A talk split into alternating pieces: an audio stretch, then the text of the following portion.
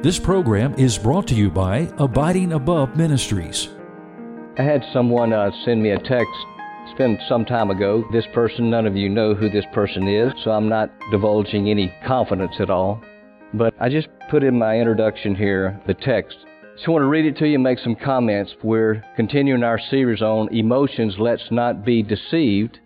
This morning's message is God is still sovereign.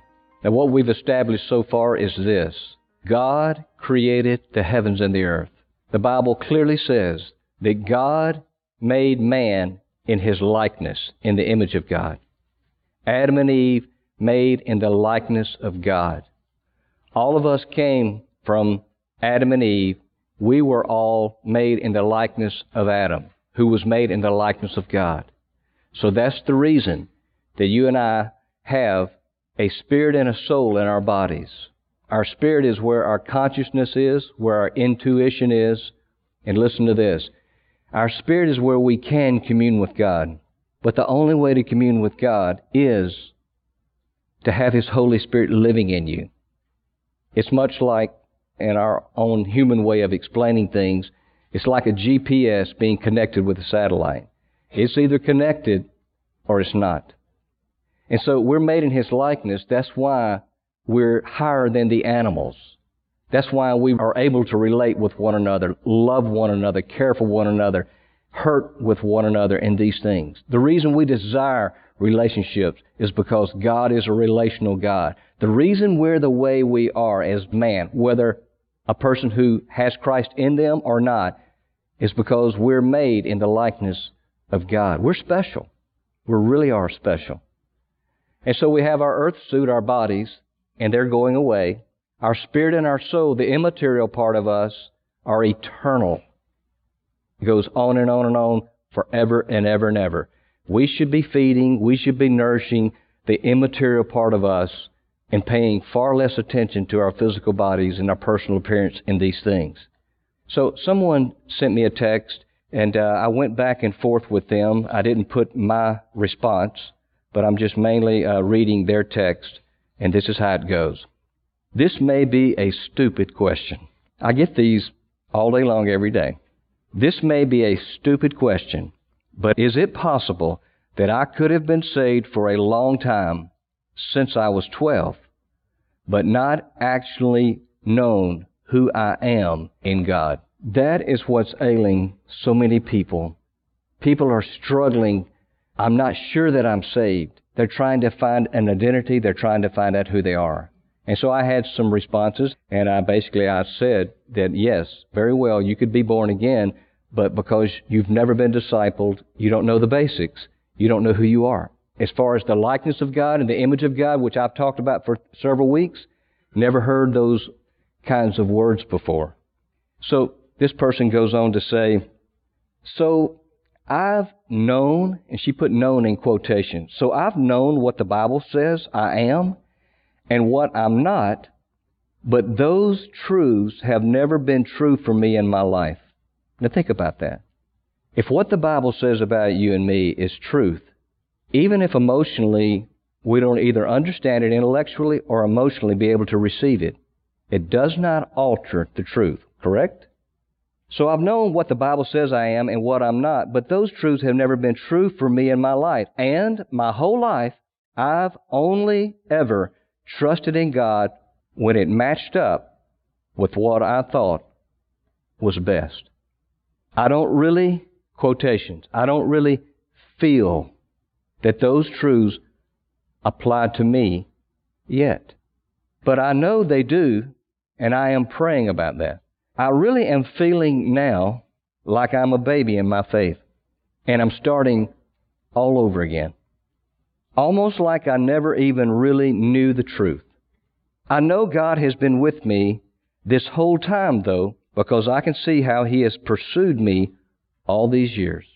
I do like those illustrations. I sent some illustrations. I keep them in my phone, and I can just send them off to people. Sometimes a picture is worth 1,000 words. Maybe if I use pictures, we could get out of here a little earlier. She said, I do like those illustrations. It's funny that it seems so simple. But listen to this. But understanding it and it resonating in you is so hard. And for me, requires a day-to-day reminder right now. She's a lady, and what's got her seeking to know more is she's got a baby. Something about children will do something to you, amen? Now, she used the word resonate, and I use that word. It resonates in my heart, or resonates in your heart, I'll say that. What does that word mean? Well, Webster's dictionary simply says, to affect or appeal to someone in a personal or emotional way. You know what she was saying? She was saying, I don't really think I ever really knew that much in God's Word. And what I do know, I'm not feeling it. Now, that's the reason I'm doing this whole series. It is a major, major issue. A lot of the reasons people doubt their salvation, it has nothing to do with how many scriptures they got memorized or how many Bible studies they've been a part of or their fascination with history. That has nothing to do with that. If we can't emotionally receive what God's Word says about us, we'll almost begin to think that maybe it's not true for me, and that's what she said. But if the Bible says it, God says this is true of you, who you are, what you have in Christ Jesus. Even if I don't feel this way, it does not mean it's not true. And we have to keep walking in it, trusting God, until our mind is renewed, so not only do we know it, but we feel it. I never forget being at Mid-America Seminary. And boy, just as green could be. I remember there was a couple of professors, so intelligent, knew the Bible so well, but all us seminary students felt like you can't get close to that guy. And none of us really wanted to have a relationship with them because they just were unapproachable. And I believe what I just described is true of those two men. They're not there anymore. I believe it's true of them, and I believe it's true of many of us as Southern Baptists. A lot of times we just simply don't know what the Bible says about who we are in Christ. Sometimes we've been through the teaching, and we just haven't been able to emotionally receive it. The word really, the better word, is appropriated. To appropriate what God has shown us in His Word. And you say, what stops me from appropriating and enjoying all that I am in Christ? I want to tell you what it is. It's damaged emotions from the time we were babies up to the present. All of us have damaged emotions. Those emotions can block all the things that we memorize, all the things that we read, and there seems to be this great gulf between us and God. And I can tell you this, it's not God. He has not moved one iota. God is immutable. God does not change. He's the same yesterday, today, and forever. Our problem is we're fickle. We do not always walk by faith, and we're so busy with things that are passing that we can hardly concentrate not only on basic things, we can't concentrate on the Word of God. We're bouncing from one thing to the next instead of settling ourselves down and opening ourselves up to the Holy Spirit of God. I want to read again Ephesians 1:18. And this is my prayer. Every morning before I come out here, this is what I've got in my mind and my heart. Ephesians 1:18. I pray that the eyes of your heart may be enlightened to have true spiritual insight into God is what Paul is talking about. And so my prayer is whatever it is that blocks me or blocks any of you from seeing what maybe you've never seen before, I pray from these Sunday morning messages and other things we do at our church, life groups, one-to-one discipleship, that you'll begin to see what God says in His Word. Now, the message, God is still sovereign. Here's a short definition of the sovereignty of God from Norman Geisler. He says this, sovereignty is God's control over His creation. That creation that can't be measured. Sovereignty is God's rule over all reality. So with God's sovereignty firmly fixed in our minds, He's over all creation, He's over all reality. With that in our mind, let's read Romans 8:28. Romans 8:28. Listen to what Paul says to the church at Rome. He says, "And we know that God causes all things to work together for good to those who love God, to those who are called according to His purpose."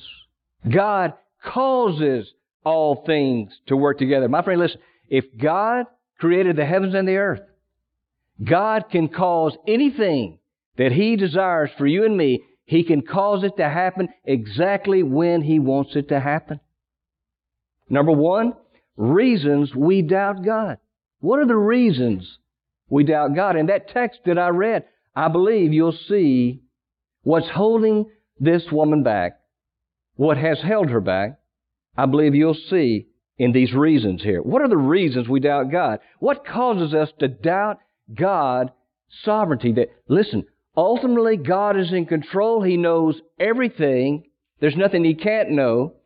What causes us to doubt God is absolutely in control? Well, one thing is this, and this is hard for us as Americans. One thing is this: self-sufficiency. We can feel very self-sufficient in America because so much money, so much infrastructure that we have, things seem magical here. When other foreigners come here to these shores, they say, "This is magic." I used to pick up people from the airport for Stephen Oford's ministry, and a lot of guys who would come over with special scholarships were from Ghana, Africa, and other places, Kenya, Nairobi, and other places. And then when they would come, they would just look out the window. It kind of reminds us of our little dog Lacey when we take her for a ride, and she puts her face out the window and she's watching everything go by like this. They just look and they start laughing and pointing. And one of the guys told me one day from Africa, he said, "This is magical. This is magical. All the roads are marked. Stoplights and all these things." They are just amazed. Self-sufficiency over time causes us not to even reflect and think about the fact that God is sovereign. But not only that, another thing that causes us to doubt God's sovereignty is fear and worry. Fear and worry. You know, I've had some worries here lately. You know, I'm finding that I do know the sovereignty of God. Very much I understand that. But I find sometimes when you're worried about something you're trying to figure out and fix, sometimes the worry takes your gaze upon God and His sovereignty and the fact that He knows everything from the beginning. And instead of saying, "Can't explain it all, but can flat walk in the midst of it all," fear and worry about life in general will cause us to not be able to just rest in God's sovereignty. It causes us to doubt. You know, God didn't say, "I was." God didn't say, "I will be." God says, "I am." Right now, present tense, whatever you may be struggling with, whatever you may be trying to figure out, no matter what relationships you may be suffering with, whatever it is, God is in absolute control. He already knows all of this. He knew it before you were born. We need you to say, "Okay, God, I'm just going to rest in you." God is sovereign. God called Himself when Moses was looking at Him there in the burning bush, and Moses said to Him, "Who are you?" God was speaking to him through this bush. And Moses said, "Who are you?" God said, "I am." When He sent him to Pharaoh, he said, "Well, who am I going to say sent me?" He said, "You tell him I am sent you." That is a statement. Some of our celebrities in Hollywood are increasingly using that. They're going to be in for a rude awakening one day when they meet "I am" face to face. I guess I shouldn't be smiling because it's going to be bad. But "I am" is saying I'm the self-existing one. I'm the eternal one. "I am" is saying I'm everything. In other words, nothing could be here apart from the fact that I am. Another reason we doubt God's sovereignty is misplaced confidence. And that kind of goes along with self-sufficiency. My position, but you can lose that position. My popularity. People are fickle. You can be popular one day, and by noon you can be very unpopular. My beauty. I struggle with that one. Y'all are losing your beauty. I'm not, but y'all are. My money. Look at today's market. But you know what? It could change overnight now. With technology and the media, a tweet can go out and affect the economy. So our money can cause us to doubt God's sovereignty. Another thing is this, a limited knowledge of who God is. A limited knowledge of who God is. And I believe that's what we could see in that text that I read. A limited knowledge of who God is. I just have been so busy. My mom and dad did not take up time with me to show me basic things from God and His Word. And I've been so busy up to the present day that here I am and I have a limited knowledge of who God is. I've just been too busy. Sporadic in church attendance. More comfortable with lost and carnal people than I have been with those who are growing in the Lord. Proverbs 27:17 says this, iron sharpens iron, so one man sharpens another. The reason I encourage life groups are always open to you, always. Just pick one and go to it, or hop around. Instead of church hopping, life group hop. Just get to hopping. But the reason I promote those is because if we're not careful, we won't have really any meaningful relationships. It slips up on us. Life gets by us. All of us need meaningful relationships. Iron sharpens iron. People sharpen you. You sharpen people. We need one another. The only way to practice the one another's in the Bible is to actually spend time together. It is impossible to practice on a consistent basis the one another's of the Bible just on Sunday morning only. I mean, we're scheduled here. We're going to be gone just in a few minutes. Involve yourself in a life group. If you don't know anything about them, ask me. I'd be glad to tell you about them. Another thing that I promote a lot is one-to-one discipleship. And the reason I promote one-to-one discipleship is because I know what it's done for me and I watch what it does for others. I got text I can read just this morning of someone down in Mississippi is telling me how much one-to-one discipleship meant to him, and he's now discipling so many other people in his church. One-to-one discipleship is simply sitting down and having the realization, you know, I just never, ever started with the basics and moved forward. I want to encourage you to involve yourself in discipleship one-to-one. If you say, well, I want to be discipled, ask someone to disciple you. I'm telling you, men and women, ask someone who you know disciples, ask them, would you disciple me? I guarantee you they'll say yes, and if they say no, you come tell me about it. And we will exercise church discipline. And so, a limited knowledge of who God is causes people to doubt God's sovereignty. A second thing is this. I just want us to look for a moment at characteristics of God. Characteristics of God, number two. And I've already mentioned it in my praying, but God is creator. Psalm 24:1 says, the earth is the Lord's and all it contains, the world and those who dwell in it. That hangs right behind my desk in my office right here. It hangs right there. One of our members gave that to me, and every time I see it, I think I need to do a whole sermon just on that verse. The earth is the Lord's. We may own a plot of land that our house stands on, or maybe even have cows running on some land. But the bottom line is this, the earth would not even be here if it wasn't for God.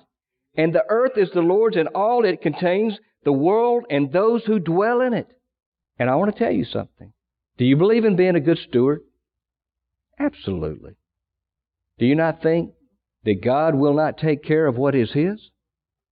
God's going to take care of this earth. He is taking care of it. And I want to tell you what, He created you and me, and He's going to take care of us. God is the Creator. But not only that, God is the Protector. We doubt God's sovereignty, and this is what happens. Since I don't have an understanding of who God is. He is the creator. He owns it all. If we're not careful, we'll be self-sufficient in what is His and what we'll leave here. But not only that, God is our protector. We should draw our strength and protection from Him. Psalm 28:7 says, "The Lord is my strength and my shield. My heart trusts in Him." You know what trusting is? It's when you sat down in your chair and you trusted that it would hold you up. When you choose to say, I want to turn my thoughts to God who owns it all. I want to turn my trust to God and completely trust Him for who I am and all that He has for me. The Lord is my strength and my shield. He's our protector. My heart trusts in Him, and I am helped. Therefore my heart exults, and with my song I shall thank Him. Not only that, God gives us reason not to fear. This is why we need to study our Bibles. I want to encourage you, look at your calendar this afternoon and say, I'm going to study my Bible from this time to this time every day. Put it on your calendar, put an alert, and do not let anything get in the way of that. God said to Joshua in Joshua 1, chapter 9, you remember now, he's taken over from Moses. Can you imagine? Man, how you feel that man's sandals. Feelings of inadequacy, feelings of fear, and just the dealing with the people. In Joshua 1:9, God said this to Joshua. He said, have I not commanded you, be strong and courageous, do not tremble or be dismayed, for the Lord your God is with you, what? Wherever you go. I'll never leave you or forsake you. Hebrews 13:5-6. Make sure that your character is free, listen, from the love of money. That's where self-sufficiency comes. That short circuits your understanding God is sovereign. Make sure that your character is free from the love of money, being content with what you have. If you're not content with what you have, it will short circuit the understanding and relying and trusting on God is sovereign. You know, someone said, contentment makes a poor man rich, and anxiety makes a rich man poor. He says, being content with what you have, for He Himself has said, I will never desert you, nor will I ever forsake you, so that we confidently say, the Lord is my helper. I will not be afraid. What will man do to me? You say, well, they may kill you. They may cut your head off. What did Paul say about that? Absent from your head, present with the Lord. I think he said something like that in New Living Translation, maybe. Characteristics of God. He's the creator. He's our protector. He gives us reason not to fear. And God gives us reason not to worry. Worry is like rocking in a rocking chair. You don't get anywhere. And the reason I know that we can practice the presence of God moment by moment, day by day, is because we can worry that way. We just have to flip it back around. Instead of worrying, practice His presence. We had our first monthly Power Up Men's Breakfast here at the church. I challenged the men to practice the presence of God. And we're already getting testimonies for that. We're going to enjoy that next month. We're going to have a testimony time. I've encouraged the men to do this. 1 minute out of every hour, purposely turn your thoughts to God. 1 minute out of every hour, purposely turn your thoughts to God. And then 1 second out of every minute, purpose in your heart to turn your thoughts to God. Now, when you begin, it can be a chore. And you'll think, oh, I forgot. But if you'll keep on, you'll begin to walk in the Spirit. You can either do that or worry. Choice is yours. So, Hebrews 13:5-6 tells us, He says, I will never desert you, nor will I ever forsake you, so that we confidently say, the Lord is my helper, I will not be afraid. What will man do to me? Now, He gives us reason not to worry. Matthew chapter 26, verses 27 through 34. Listen to this. Jesus speaking here. Listen to this. Boy, this is for America right here. And who of you, by being worried, can add a single hour to his life? And why are you worried about clothing? Observe how the lilies of the field grow. They do not toil, nor do they spin. Yet I say to you that not even Solomon in all his glory clothed himself like one of these.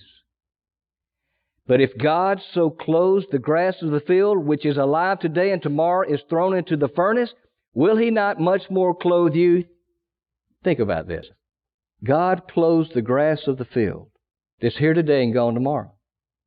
You know, we're here today and we're gone tomorrow too. He's going to take care of us in this moment called time while we're on His earth, God's green earth. He's going to take care of these things for us because we're here now. We're going to be gone from this earth. We're going to be in His immediate presence. But He said, don't worry about these things. He said in verse 29, yet I say to you that not even Solomon in all his glory clothed himself like one of these. But if God so clothes the grass of the field, which is alive today and tomorrow is thrown into the furnace, will He not much more clothe you, O you of little faith? Do not worry then, saying, what will we eat, or what will we drink, or what will we wear for clothing? For the Gentiles eagerly seek all these things, for your heavenly Father, God's sovereignty, your heavenly Father knows that you need all these things. He always has known it, and always will know it. But seek first His kingdom and His righteousness, and all these things will be added to you. That text I read to you, I promise you, if this lady will continue moving forward in spiritual growth, she's taken her mind away from these things in the world. She's turning it to the kingdom of God. I can tell you this. She is going to realize that all these things that she worries about will be added to her as she lives life. Verse 34, Matthew 26. So, you know, that's real popular now to say so. It's like there's just ongoing narrative or story or something. So, Jesus was way ahead of all of us. So, do not worry about tomorrow, for tomorrow will care for itself.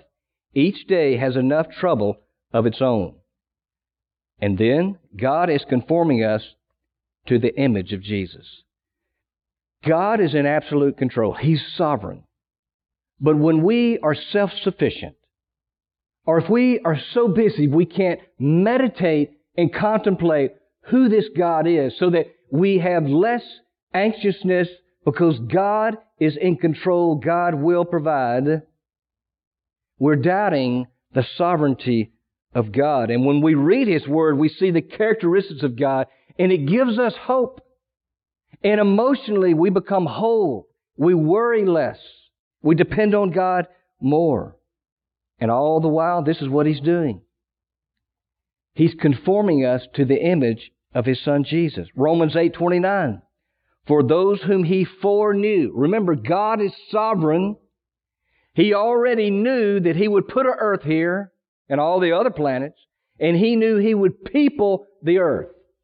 For those whom He foreknew, talking about you because you're here, He also predestined to become conformed to the image of His Son so that He would be the firstborn among many brethren. Now, how does God do that? It ain't always easy. Amen? You know, Manly Beasley used to travel about and teach on faith. He'd go from church to church teaching on faith, just trusting God. And he had one particular sermon that everybody wanted to hear him preach, and the title of it was Heavenly Sandpaper. Part of God's conforming you to the image of Jesus and me, it feels like sandpaper sometimes. Amen? You ever feel that way, or is it just me? God conforms us to the image of Jesus, and sometimes it's uncomfortable. But for far too long, preaching has been that God is angry when He's conforming you to the image of His Son. He can't be. Why? Because God is an all-knowing God. He already knows everything that you'll ever think, say, or do, right or wrong.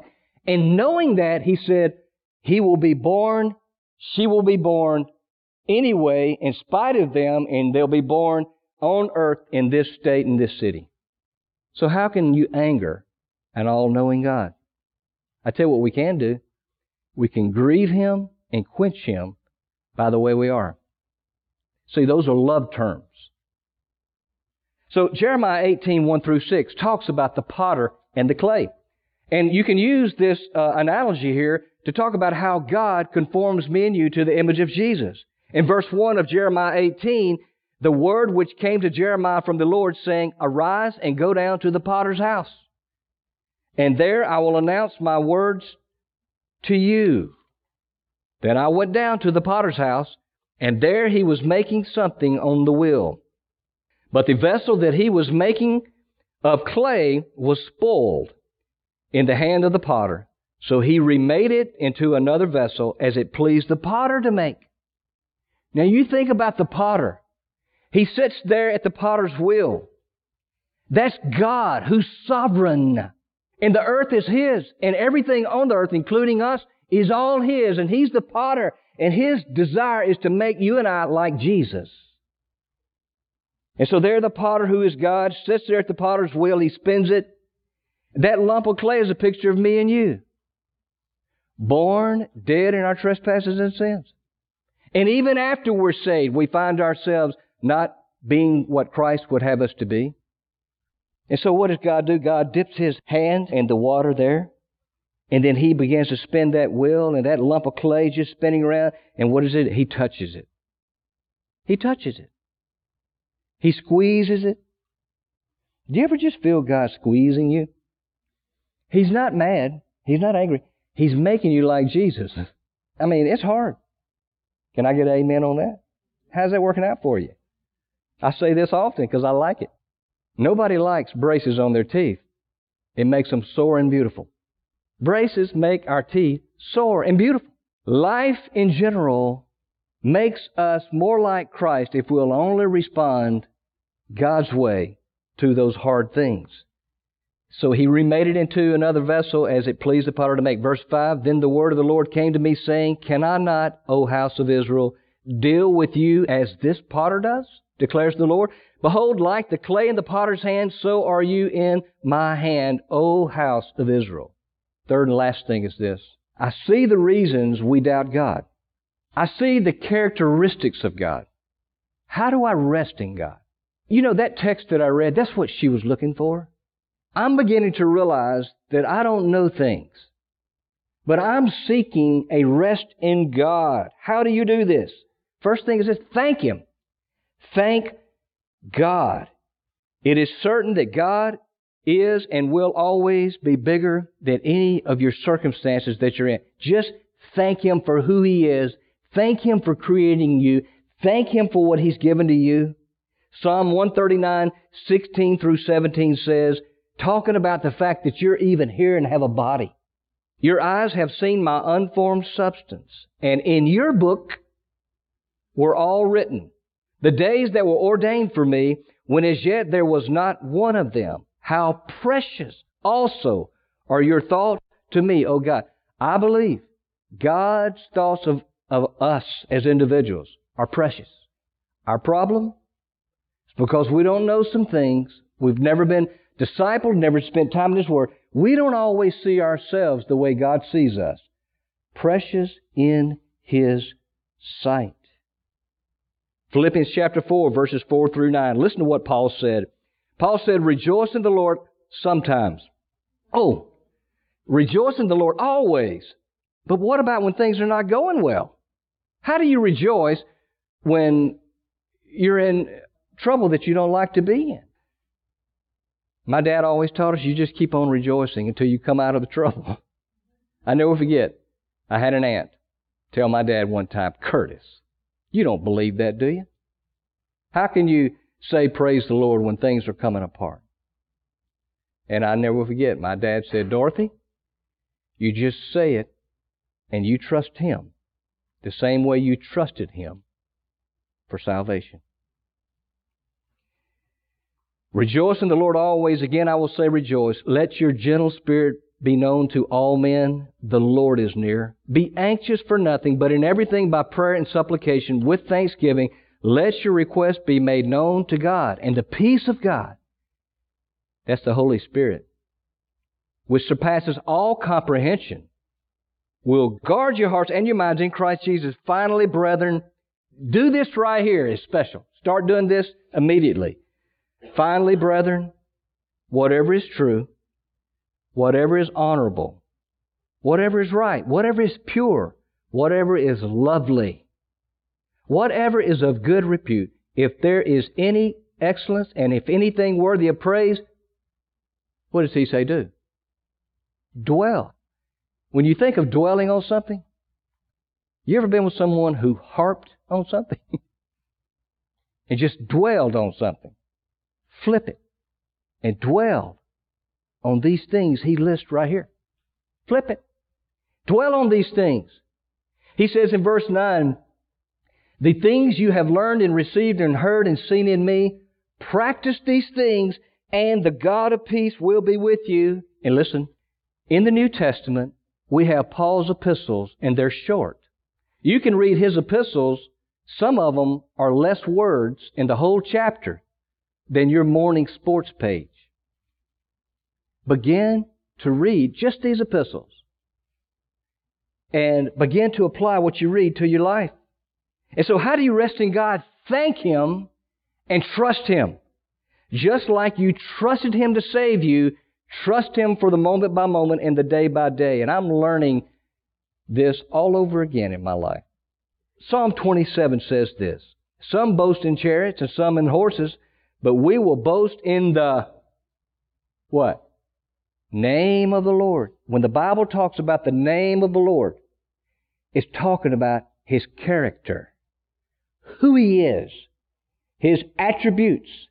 There's only one way we're going to know these things is to dwell on the Word of God, practice His presence, have our mind renewed, which affects the soul and the emotions. Psalm 37:5 says, commit your way to the Lord.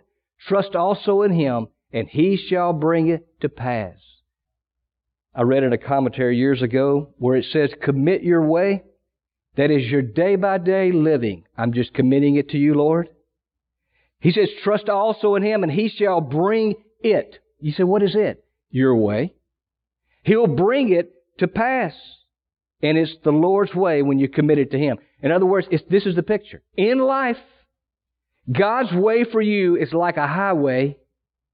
Let Him cut the highway of your life. Don't cut it yourself. It'll cause a whole lot of anxiety. Isaiah 40 verse 31, yet those who wait for the Lord will gain new strength. They will mount up with wings like eagles. They will run and not get tired. They will walk and not become weary. You ever seen an eagle down in its nest? You can watch documentaries on this. You can YouTube it. And they're down in their nest, you know, their wings and everything folded up around them. And then they decide, I think I'm going to get out and go hunt. So there they are in that nest. And they don't take a run and jump or anything. They just unfurl their wings and stretch them out. And then the wind just comes underneath and just carries them out of their nest. When you and I choose to walk controlled by the Holy Spirit, it is that same way. He carries you along life's highway, and He cuts the path for you. Even when you can't see down the highway and you sure wished you knew, He is ever present. Amen. So we wait on the Lord, and the Holy Spirit lifts us and carries us. We surrender to Him. Ask God to help you give up control of your life. F.B. Meyer, a great writer of long ago, some Christian classics, he said this. He said, God, I am not willing to let you control me, but I am willing to be made willing. That might be your prayer. And then renew your mind. Allow God to continue renewing your mind each day as you walk along with Him. Remember, how you think determines your next action, determines how you feel. How you think determines the actions you'll take because of what you're thinking, and that'll determine how you feel. I close with Romans 12:2, and do not be conformed to this world. Let young people listen to this. Either God's going to conform you or you can mark it down, this world will conform you. It will be one or the other. Paul is saying, under the influence and inspiration of the Holy Spirit, he's saying, do not be conformed to this world. But instead he said, be transformed. How? By the renewing of your mind. The battle is in the mind. Transformed by the renewing of your mind, so that you may prove what the will of God is, that which is good and acceptable and perfect. The greatest way you can renew your mind, first and foremost, personal devotions in the morning with God. Number two, be careful the people that you're close friends with. If they can't say one thing about God, if they don't seem to have an ongoing relationship with God, you need to lead them to Christ. Spend time with people who sharpen you and encourage you in the Lord. I encourage you, be part of a life group, either here or somewhere. Have a supper club or something. Get together with people who will encourage you along. Enjoy one another and spend time with them. Every head bowed, every eye closed. You've been listening to Abiding Above Ministries with Chris Hodges. If you would like Chris to speak at your church or event, please go to our website, abidingabove.org. God bless you and make you a blessing.